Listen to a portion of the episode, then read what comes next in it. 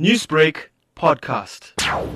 Well, I think Newsbreak is very excited to be traveling across the length and breadth of South Africa, bringing the election debate roadshow to South Africans ahead of polls on May the 8th.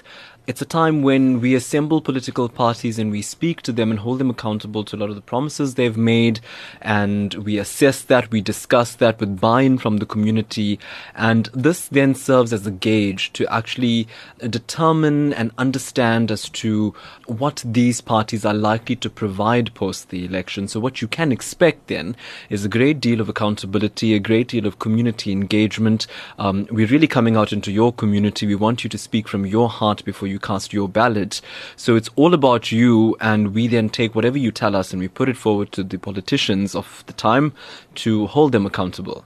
Speaking of those politicians, we do understand that big names are expected to be on the panel for these debates. Tell us more about this. So, I think the interesting thing is that because we uh, travel around the country nationally, we are starting off in Mayfair in Johannesburg this Saturday. We'll then go to Port Elizabeth in Malabar, then we're going to go to Cape Town.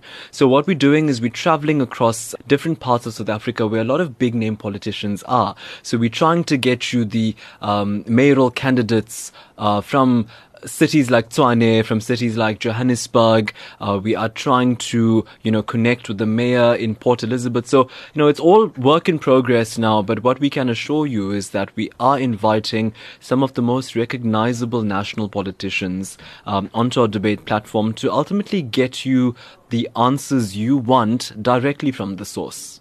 Taresh, why is it so important for community members in these specific areas to attend these debates?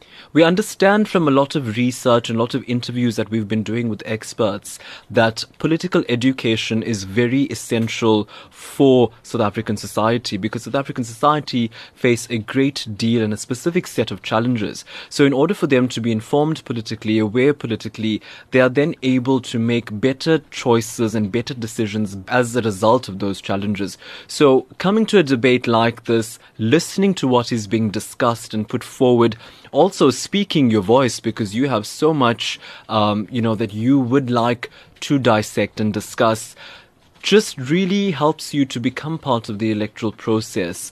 Really, you know, puts you in touch with your vote, so to speak. So ultimately, it is a mechanism for you to really make democracy work for yourself. And I think that's the way that you can get the most out of your vote. Newsbreak, Lotus FM, powered by SABC News.